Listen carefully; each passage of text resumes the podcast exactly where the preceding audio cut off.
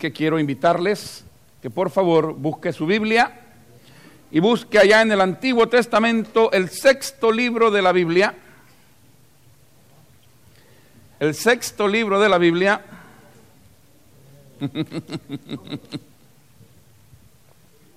el sexto libro de la Biblia. Capítulo 24. A ver si leemos el mismo, ¿verdad?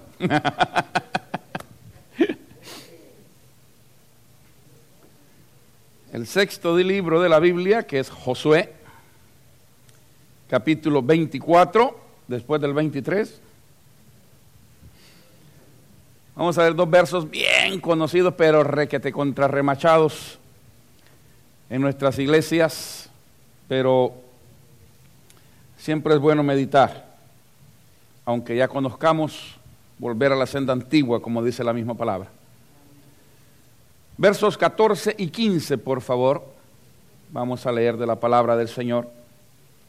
Josué 24, 14 y 15. Capítulo 24, versos 14 y 15. El derecho de escoger es el tema de esta mañana. Que aparece novela, ahora el derecho de nacer en la novela. Ah, bien sabe. Ah, pues, bueno. Se acordaron de todas aquellas cosas. Bueno. Mira a su lado, comparta su Biblia, por favor, y leemos juntos de la palabra del Señor que dice de la siguiente manera. Ahora pues, temed a Jehová y servidle con integridad y en verdad. Y quitad de entre vosotros los dioses a los cuales sirvieron vuestros padres al otro lado del río y en Egipto y servid a Jehová. Y si mal os parece servir a Jehová, escogeos hoy a quien sirváis, si a los dioses a quienes sirvieron vuestros padres cuando estuvieron al otro lado del río, o a los dioses de los amorreos en cuya tierra habitáis. Pero yo y mi casa serviremos a Jehová. Padre, bendícenos al escudriñar tu palabra hemos cantado que abras nuestros ojos, abre nuestro entendimiento, abre nuestro corazón receptible a tu voz, a tu palabra, a tu presencia. Pidiendo perdón por nuestras faltas, queremos ser usados como transmisores y receptores de tu palabra, Señor. Que tu Espíritu nos hable conforme a nuestra necesidad, pero que hable a cada uno de nuestros corazones. Que tu pueblo en esta hora, Señor, sea retado por tu palabra, sea instruido por tu palabra. Que tu palabra, Señor, nos inste a servirte más, a amarte más, a buscarte más. Te lo pedimos en acción de gracias en Cristo nuestro Salvador. Amén. Y amén. Pueden sentarse, mis amados. Muchas gracias. Una, si puedo decirlo así, una de las más ricas bendiciones que como seres humanos tenemos es el derecho a escoger o el, derecho de escoger. Y una de las cosas más problemáticas que tenemos como seres humanos es precisamente esa, el derecho que tenemos a escoger, el derecho que tenemos a equivocarnos. Esa es la realidad. Por eso digo, es una tremenda bendición y por otro lado también es un tremendo problema. Porque, hermanos, cuando estamos chiquitos, pues alguien más decide por nosotros, ¿no es cierto? Nuestros padres deciden por nosotros. Nosotros no tenemos más que hacer que recibir lo que ellos tomen para nosotros, a veces rezongando, llorando, a veces con una gran sonrisa. Pero sea como sea, alguien más decide por nosotros. Cuando ya pasamos de la niñez y nos damos cuenta que comenzamos a tomar decisiones por nosotros mismos, entonces nos damos cuenta que la vida no es tan fácil. Y eso para algunos toma más tiempo que para otros. Algunos no se dieron cuenta de eso hasta que llegaron a la adultez otros nos dimos cuenta en nuestra propia niñez. que teníamos que escoger o ir a la escuela o buscar un trabajo. Ir a la escuela o ir a vender periódicos. Ir a la escuela, como me pasó a mí, o ir a vender libritas de arroz por la calle, como yo las anduve vendiendo en mi pueblo. O sea, era decisión, porque las circunstancias muchas veces nos obligan a tomar esas decisiones. ¿no? Hay otros que no han tenido esa necesidad y gloria a Dios por eso, que han crecido y que han llegado a un tiempo ya grande y no han tenido esa necesidad de tomar esas decisiones de, de suma importancia como la es esa. Pero siempre, de una u otra forma, todos vamos a llegar al momento en el que vamos a tomar decisiones, para bien o para mal. No, dele gracias a Dios que usted escogió con quién casarse. Algunos dicen, que metí de pata, pero bueno, fue su decisión. Usted lo escogió. ¿No es cierto? Ya, ya ni modo. Es, es your choice. usted lo escogió. Nadie lo obligó. Hay, hay, entiendo que hay uh, lugares, hay culturas donde no tienen ese chance, ¿no? Y alguien más decide por ellos. Aunque eso también ya está pasando, porque ya tanta telenovela que ve por todos lados ya está infiltrándose por todos, todos lados. Veía las, las, las, mujeres comienzan a decir, no, yo no quiero a este, ese lo quiere mi mamá para mí, pero yo no lo quiero para mí, entonces buscan por otro lado. So, comenzamos a ver cierta ruptura de las culturas que por años lo han sostenido, pero en sí, lo que yo quiero que hoy veamos es el derecho y la bendición que tenemos o el problema que vamos a confrontar. Déjeme darle algunas de las cosas. Perdón. si escoges una buena educación, tendrás una vida profesional mejor el día de mañana. Y déjeme decirle esto. Para la educación no hay tiempo. Para ser educado Nunca es demasiado tarde. Nunca. El momento en el que usted lo decida, usted puede ir y aprender cosas nuevas. Nadie se lo va a impedir, más que usted mismo. Lo que usted decida hoy será el día de mañana lo que le dé de comer o lo que lo mantenga fuera de ser una persona productiva en la sociedad donde podamos vivir. La escuela que decidas hoy es lo que traerá fruto el día de mañana. Y repito, yo aprendí hace muchos años un refrán que dice, nunca es demasiado tarde para comenzar. Y mi pastor le añadió algo y dijo, pero no tienes todo el tiempo del mundo para terminar.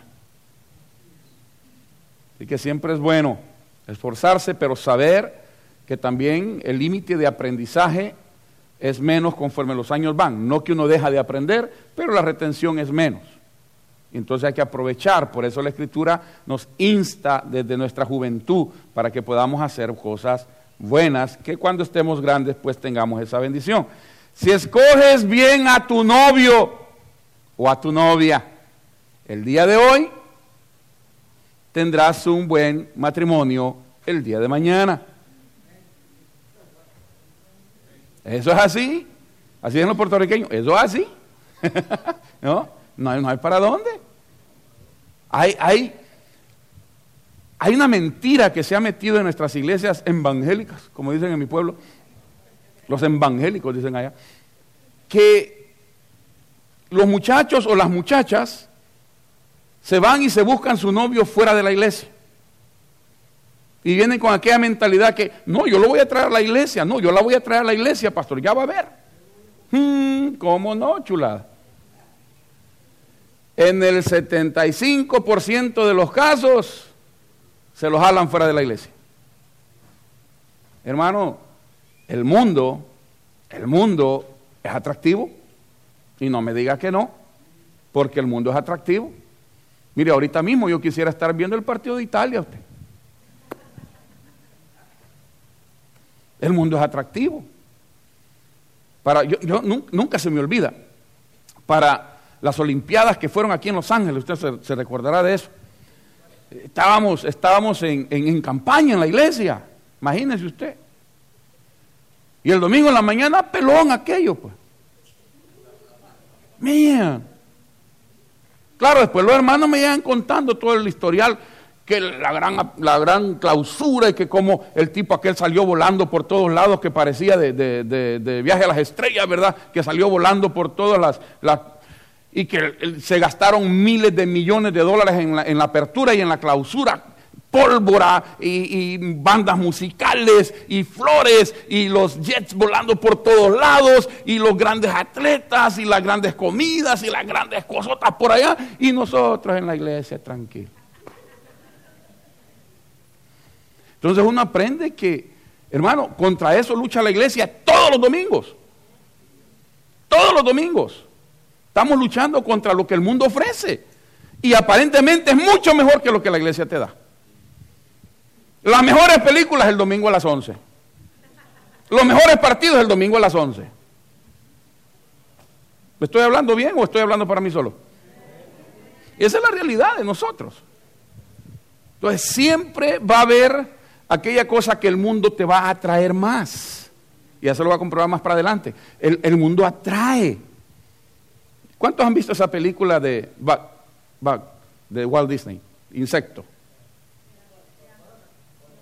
Han visto que hay, hay, hay, hay una de esos focos que atraen, ¿no? Y está uno, un, insectito, va, no, no, le está gritando el otro, y va, ah, ah, ah", y va hacia la luz, y va hacia la luz, y el otro, no, no, y el otro, ahí quedó. La misma historia sucede en la iglesia. Los hermanos aquí orando por los jóvenes que no se vayan, y los otros, allá van para el mundo hasta que se los achicharronan. Es lo mismo, hermanos. Uno aquí en vigilia y en, ayuno y orando y los otros allá van. No digo como corderito porque no van como corderito. Van como el insecto a la, la lámpara esa hasta que se los achicharra. Por eso, el novio o la novia que escojas hoy, y eso no es solo para los jóvenes, porque hay algunos de aquí que andamos todavía buscando. Ah, pues. ¿Ah? Eh. No se ríe, hermano, que con usted la cosa. Aleluya.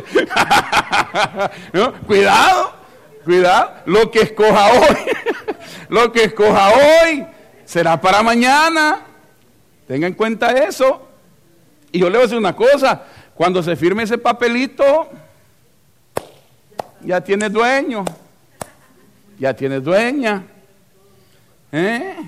Y es tanto así, pues perdóneme la expresión, pero cuando quieres deshacer ese papel, nuestra sociedad es tan cruel, pero tan cruel, que te estampa en la frente, te estampa en la vida una palabra que dice divorciado. ¡Pum! Te lo ponen en la frente. Y donde quiera que vas, se te reconoce así. No lo digo yo, es la, la, sociedad en la que vivimos. La iglesia no es así, bendito sea el Señor. Porque aquí venimos todos los que necesitamos de Jesucristo. Y vengamos como vengamos.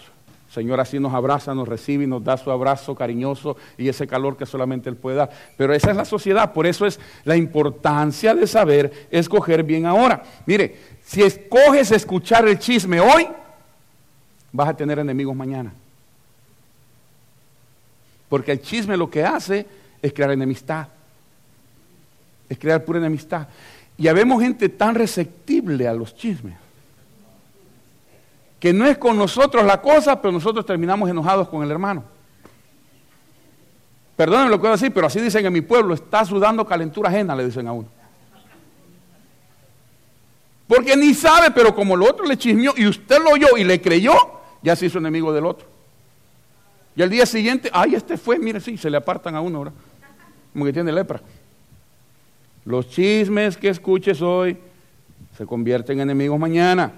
Ahora, si escoges servir a Dios hoy, tendrás una vida llena de bendiciones.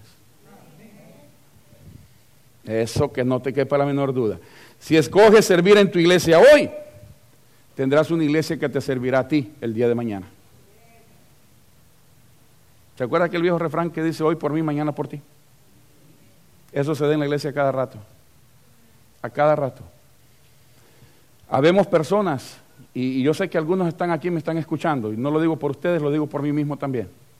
Hay quienes hemos dicho en alguna ocasión en nuestro caminar con el Señor, es que a mí la iglesia de nada me sirve. Y cuando menos siente, la iglesia es la que viene a ser de bendición en tu vida. Es la que te ayuda, es la que te da la mano, es la que te levanta, es la que tiene una palabra de aliento para ti, es lo que te lleva un plato de comida, es el que te da un vaso de agua, es el que siempre está al pendiente de ti, es la que va a orar por ti cuando estás enfermo o cuando estás en problemas, es el que ora por tus hijos, por tus hijas, por tu marido, por tu esposa. No digas que la iglesia no te sirve. Dijo aquel, ¿verdad? No preguntes qué puede hacer la patria por ti, pregunta qué puede hacer tú por la patria. Dale vuelta y pregúntele lo mismo y cosas en la iglesia. No preguntes qué tu iglesia puede hacer por ti, pregunta qué puede hacer tú por tu iglesia. Porque la iglesia es lo que usted hace. Esa es la iglesia. Si usted se esfuerza y usted se mete a trabajar en su iglesia, su iglesia va a tener éxito. Porque usted es la iglesia de Jesucristo. Y cuando lo hacemos así, traemos gloria y honra al Señor y lo levantamos. Ahora, si escoges el esconderte en tu iglesia, porque hay quienes se esconden en la iglesia, no sé si los han notado. Siempre andan como pollito comprado. Así, sí. Hasta curcuchos dicen en mi pueblo se ven. Todo así. Hay que mover sillas. Ay. Hay que poner mesas. Ay. Vamos a comer en la iglesia. Ay. con todo, con miedo. Así es tu vida espiritual. Eso refleja tu vida espiritual. Y si le estoy cayendo mal, aleluya. Pero esa es la situación, esa es la realidad. Josué nos da un tremendo ejemplo.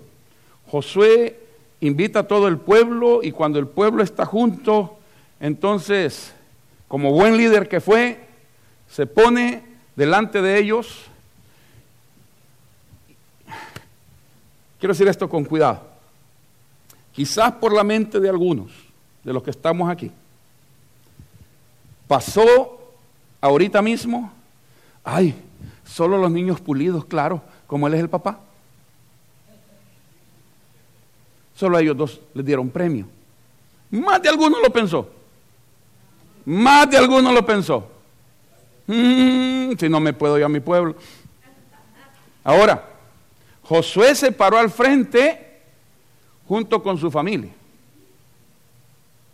Porque hay que dar ejemplo, señores porque hay que dar ejemplo. Por eso Él se puede decir con toda libertad, mi casa y yo serviremos a Jehová. Mi casa y yo serviremos al Señor.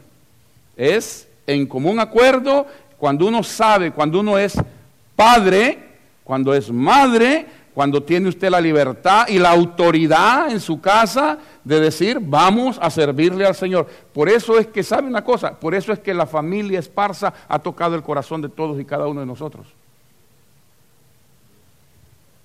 Porque están así, ¿ve? Sudan juntos. Cuando nosotros ya estamos acostados a las 11 de la noche en nuestra casa, ellos apenas están cruzando la frontera de regreso para acá. Y tienen que esperar grandes horas, grandes líneas para cruzar para acá, a veces sin comer. Y eso lo sé yo. Porque ahí está el hermano Colón que no me va a mentir. Muchas veces, cuando toda la iglesia ya no estaba, se habían ido para sus casas y todo, mis hijos tenían que estar hasta la una, dos de la mañana conmigo en la iglesia porque había gente que atender. Y ellos, al igual que los otros niños de todos los demás, tenían que ir a la escuela al día siguiente. Pero ahí estaban a la par. Ahí estaban a la par. Ahora ya no, agarran su carro y se van los ingratos, pero en aquellos años se quedaban conmigo. ¿Por qué? porque es mi casa y yo serviremos al Señor. De, eso se trata, es el, es el servicio que, que, está ahí. Pero la pregunta, la pregunta de Josué es, o mejor dicho, el reto de Josué, escojan ustedes a quién le van a servir. Y yo, el tiempo se me está yendo y quiero adelantar en esto. Escojan ustedes a quién le van a servir, dice Josué. Si al Dios de los ejércitos, si a Jehová el omnipotente, si al único Dios verdadero, o a ese montón de dioses que sus padres les han enseñado a adorar y a servir. Y esto se reflejó en aquel día y se refleja hoy en día aquí en el monte. Y en cada uno de nuestros hogares. Escogeos hoy, porque mañana no sé si vas a estar vivo. Es hoy que tienes que tomar la decisión a quién le vas a servir. Y usted puede decir, ay pastor, pero hoy no hay tantos dioses como antes. Se sorprendería. Se sorprendería. Hermano Esparza nos agarró y nos llevó por, por unos senderos que yo creo que ni el diablo se atreve a meterse ahí, pero bueno, nos metió por todo aquello madera. Olvídese. Y nos llevó a ese lugar. Y este hermano Martínez, que no vas a mentir. Están los pollos colgados, los pajaritos colgados, las cabezas de, de chivo colgada. En pleno siglo XXI, los altares a la Santa Muerte. En pleno siglo XXI. Me acuerdo en el, en el, dos, en el mil, híjole, pareciera que fueron un montón de años atrás. Creo que fue en el 96, 98, me ayudan ustedes los hermanos mexicanos, que el Popocatépetl comenzó a hacer erupción allá en el Distrito Federal.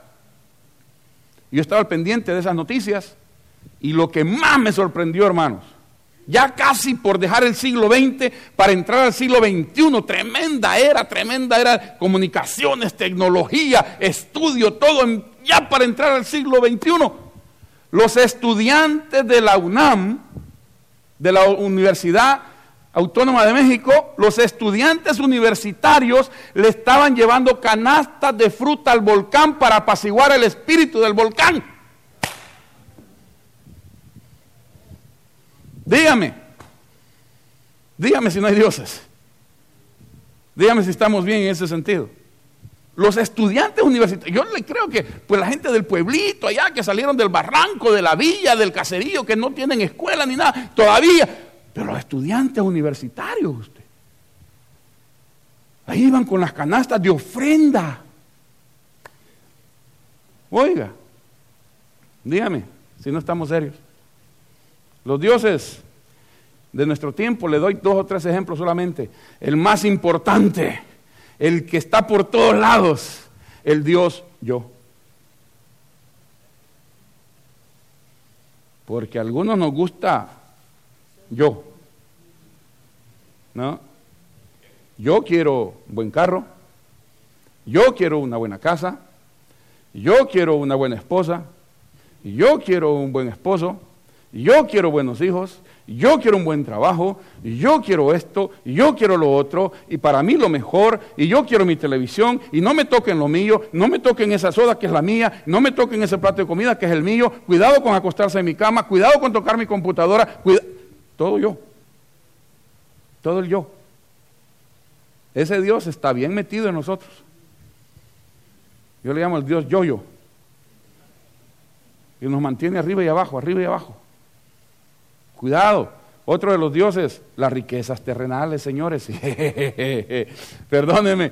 Hay, un fulano que aparece ahí en, la radio y que no sé si lo ha visto, que sale hasta bailando, el ingrato ahí. Dice, ¿a qué venimos a este país? Hacernos ricos, a progresar. ¿Quién le ha dicho eso? ¿Quién es lo que usted se iba a venir a este país y iba a ser rico? Medio tengo más de 30 años, aquí sigo siendo quebrado como cuando llegué. Oiga. Y los que van a venir aquí se van a hacer ricos. No, hermano, eso es mentira. La riqueza terrenal que no va acompañada de sabiduría celestial es basura. Es basura. Pero la riqueza que viene acompañada de sabiduría de lo alto es lo que te hace ser un hombre o una mujer de progreso. Pero las riquezas materiales te apartan de Dios. Yo les comentaba aquel miércoles que estaban celebrando los 100 años del, hundimiento del Titanic. De aquella muchacha que cuando el, barco comenzó a hundirse, corrió por todos lados y comenzó a agarrar oro y comenzó a agarrar prendas y se ponía las medallas y se ponía las pulseras y los anillos y andaba cargada de oro por todos lados y a la hora que el barco se hundió, adivine qué. ¿Por qué? Las riquezas la hundieron. Si se hubiera deshecho todo eso, quizás hubiera flotado. Pero con todo lo que se había echado encima, se fue de pique. Así habíamos muchos de nosotros. No, que hay que ir a trabajar. Es domingo, no importa, pero tengo que ir a trabajar porque hay que, hay que pagar esto, hay que pagar lo otro. ¿Y tu familia qué onda? ¿Cuándo vas a llevar a tus hijos a la iglesia? ¿Cuándo le vas a decir que tú también crees en Dios? ¿Cuándo les vas a enseñar a darle una alabanza a Dios? Y después ahí vienen todos enojados que la sociedad esta me robó a mi hijo. Tú lo perdiste desde el momento en que decidiste buscar riqueza antes que a Dios. La sociedad no tiene nada que ver, hermanos. no tiene nada que ver. Por ahí anda Alex, ustedes conocen a Eddie Rueda, que era el director del grupo de alabanza. Señores, son muchachos que se han criado, y ahí está la tía que no me va a mentir, especialmente Eddie, muchachos que se ha criado en los proyectos del gobierno de Los Ángeles, lleno de pandilla, lleno de cholo, lleno de, perdónenme la expresión, de podredumbre de la sociedad. Ahí se crió Eddie. Y de ahí salió graduado como ingeniero electrónico. No es la sociedad la que dice, es tu corazón quien determina lo que vas a hacer. Lo que escoges es lo que te hace llegar a ser quien eres. Ese muchacho salió de ahí y bien parado. Y yo lo digo con todo orgullo. Porque de ahí, de los mismos proyectos, que hay que en los proyectos todo el mundo se echa a perder. A Beverly Hills lo puede llevar. Y allá se lo echará a perder. Allá se lo echará a perder. Depende de lo que hay adentro. Depende de lo que le enseñes. Mire, Deuteronomio 30, no lo busques, se lo leo rapidito. Dice, porque este mandamiento que yo te ordeno hoy no es demasiado difícil para ti, ni está lejos, no está en el cielo para que digas, ¿quién subirá por nosotros al cielo y nos lo traerá y nos lo hará oír para que lo cumplamos? Ni está al otro lado del mar para que digas, ¿quién pasará por nosotros el mar para que nos lo traiga y nos lo, lo haga oír a fin de que lo cumplamos? Porque muy cerca está, muy cerca de ti está la palabra, en tu boca y en tu corazón para que la cumplas. Mira, yo he puesto delante de ti hoy la vida y el bien, la muerte y el mal. Deuteronomio, se puede quiere buscar 30 del 11 al 15. ¿Dónde está el mandamiento de Dios? Ahí arriba. No, está aquí. ¿Dónde está la palabra del Señor? Allá en Europa. No, está aquí. Lo que el Señor nos dice es facilito. Hoy pongo delante de ti la vida y la muerte, el bien y el mal, porque Él no te va a empujar a que, a que escojas lo que Él quiere. Él quiere, dice la palabra, que todos procedamos al arrepentimiento. Pero Él te da tu choice. Tú escoges. Ese es tu derecho. Ese es tu derecho. Y yo sé que muchos podrán decir, no, eso no es así. Ese es tu derecho a escoger. Termino con Mateo por cuestión de tiempo. Entrad por la puerta estrecha, porque ancha es la puerta y espacioso el camino que lleva a la perdición, y muchos son las que entran por ella, porque estrecha es la puerta y angosto el camino que lleva a la vida, y pocos son los que la hallan. ¿Cómo cuesta entrar por la puerta angosta a usted? Cuesta. Porque para entrar por la puerta angosta, usted tiene que empujar y tiene que hacerse chiquito y irse metiendo, irse metiendo. Por eso yo siempre digo que el Evangelio es para los metidos. Se tiene que ir metiendo, se tiene que ir metiendo. Y lo empujan y, y el diablo no le gusta, el diablo no nos suelta tan fácil. El diablo no suelta tan fácil. Uno está saliendo del vicio y los amigos lo primero que te llevan en vez de llevarte agua es una cerveza. No me diga que no, porque de ahí venimos la mayoría de nosotros. En este país es más fácil que te ofrezcan una cerveza a que te den una botella de agua. Y a veces son tan ingratos que se ponen más barata la cerveza que el agua. No normal que le encuentre más barata que el agua usted. Entonces, claro, uno tiene que esforzarse por entrar. Pero una vez te digo, media vez pasas la puerta al otro lado, ya lo hiciste. Porque al otro lado hay cantidad de bendiciones para nosotros. Y la primera bendición es saber que ya no estamos solos.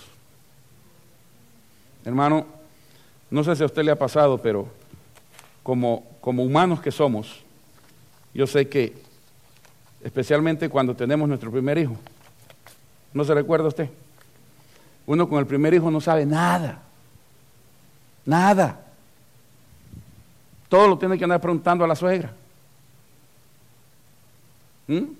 Porque uno no sabe nada. Y si aprendes a la brava. Pero el que sufre, el pobre muchachito, todo raspado todo el tiempo, era todo maloliente, no preguntó. Pero cuando tiene su primer niño anda preguntando. Y anda preguntando. ¿Para qué? Para beneficio del niño.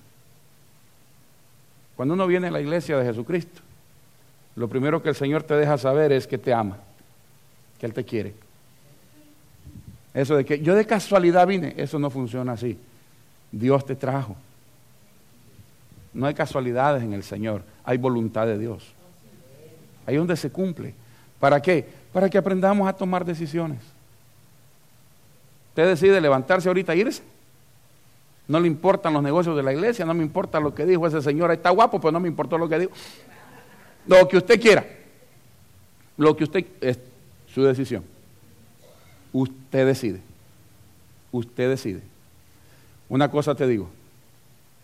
Si saliendo por esa puerta pasa un par de locos y te meten un balazo, se acabó tu decisión.